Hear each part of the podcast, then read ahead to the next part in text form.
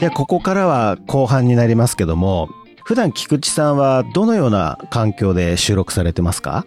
はい。えっ、と、まあ、事務所内の一室なんですけど、はい。はい。まあ、アンドロイドのタブレットにインストールしたはい。ラジオトークというアプリを使用してます。ははい。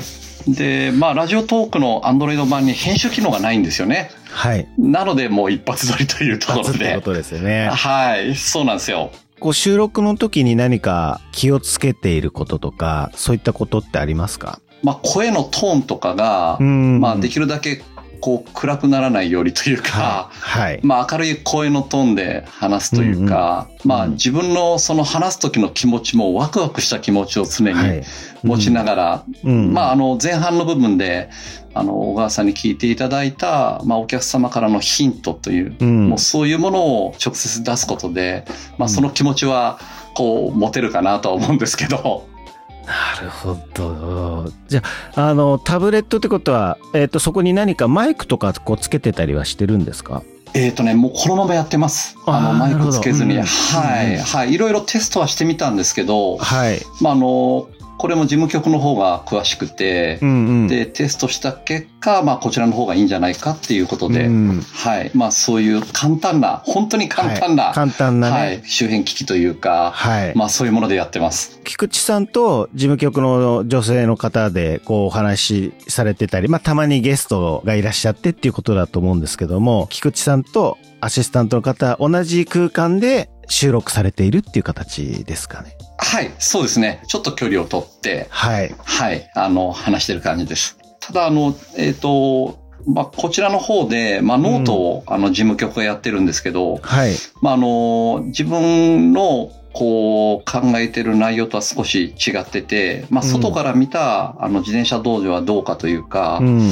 まあ、そういう感覚でノートを書いてもらってるんですけど、うんうん。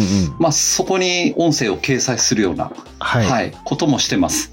なるほど。メインのプラットフォームは、えーラジオトークを使って、はい、で、そうですね。テキストとかと含めた時にはノートも書いて、そこに、えーラジオトークのリンクを貼ってるようなイメージですかね。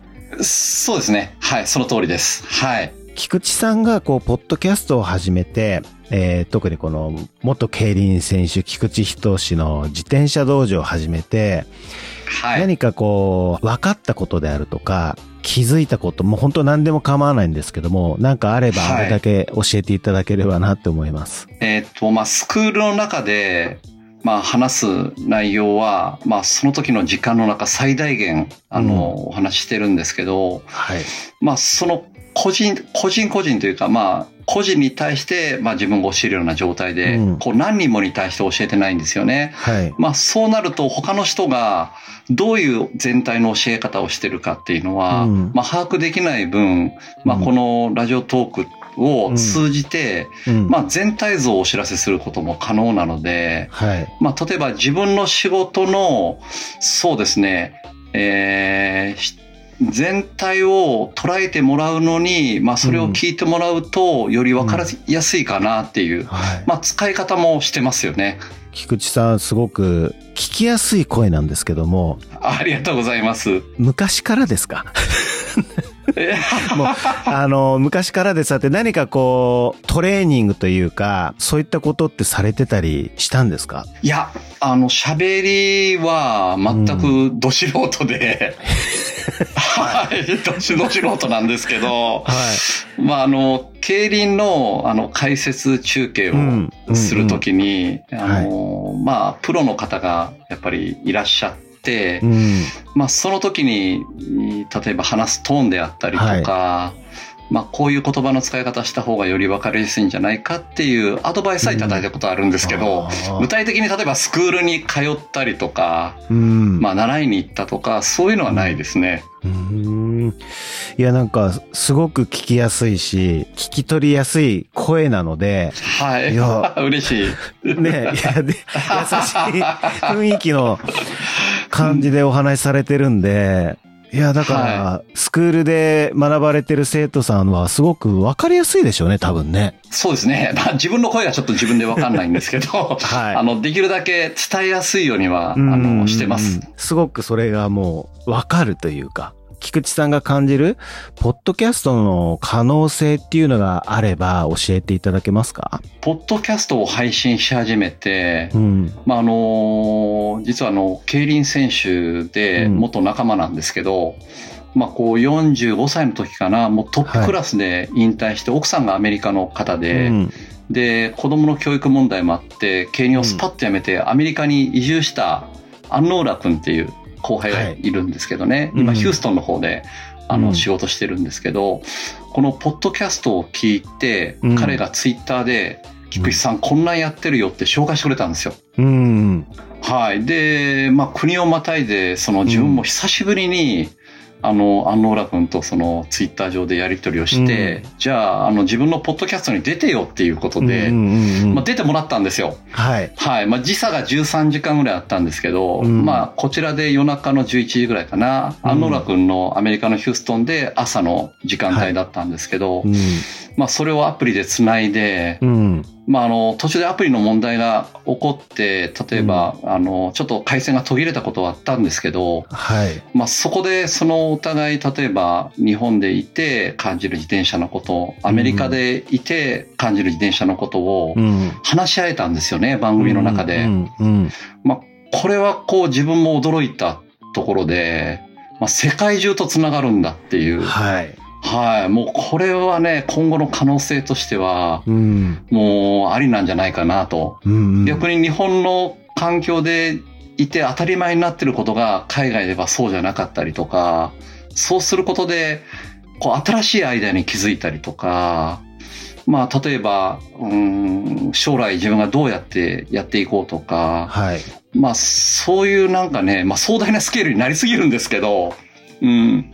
で、まあ例えばこう将来、まああの外国人の方と、うん。まあ、こういうポッドキャストで話すときに AI を利用して、まあ、同時通訳とかできれば、まあ、そこでまたおとお面白い番組もできるんじゃないかなと。はい。まあ、そういうことも面白いですよね。で、僕もね、あの、番組やってますけども、本当に海外の方からリクエストフォームが来た時に、すごく、その、はい今、菊池さんがおっしゃってるような、多分同じような感覚になったと思うんですけども、すごく嬉しいし、いや、これめちゃめちゃ可能性あるなって僕も思った記憶はあります。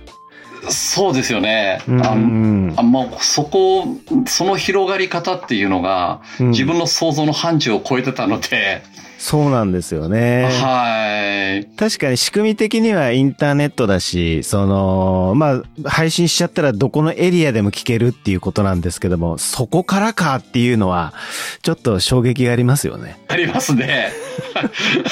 全くこう、自転車のことには関係ないんですけど、まあうんアメリカは子育てしやすかったとかね、はい。そんな話も聞きましたし。んうんいやー、ちょっとね、じゃあ昔の、あの、旧友というか、ポッドキャストを通して再会できたっていうことでもありますもんね。実際現役の時はライバルだったんで、まあ他県の選手で、まあ福岡なんですけどね。はい。で、しのぎを削ってた仲なんですよ。うんうんこう、必要以上のことはあんまり喋らないというか、そういう仲だったんですけど、もう久しぶりにそういうラジオトークを通じて話した時は、うんもう昔からの友達のように、うんこう話せたというか、同じ時間やっぱ共有してたんで、まあそれは本当同窓会的な嬉しさありましたね。うんうんうんうん。あの、最後になるんですけども、あの、これからこう、始める方ってどんどん増えてくると思うんですよ。その方々に対してですね、菊池さんなりで全然構わないので、何かこう、アドバイスとかメッセージがあれば、お願いします。多分考えている以上に簡単に番組が作れると思うんですよ。はい。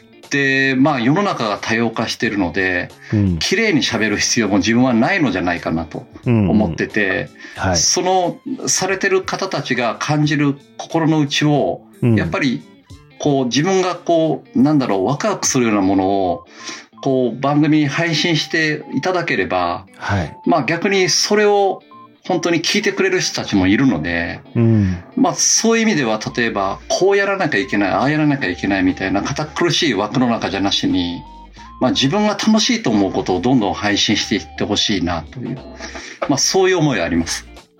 大きなテーマも大事なんですけど、あの、そうじゃない部分の、なんか、普段の日常からこう得られるヒントっていうのは結構あるので、自分たち作りやってても。はい。で、そういうものを、なんかこう、出していってもらえたら逆に自分たちも嬉しいかなっていう、うん。うん、ところはあります。そうですよね。いやー、本当に、あの、ぜひですね、この、元競輪選手、菊池仁の自転車道場、こう、ちょっと聞いていただきたいですね。あありありがとうございます。ね、あの、はい。スクールに行ってないけど皆さんぜひですね、こう復習していただければなと。はい。はい、思います。えー今回は元競輪選手菊池仁の自転車道場を配信している菊池仁さんにお話を伺いました。菊池さんありがとうございました。ありがとうございました。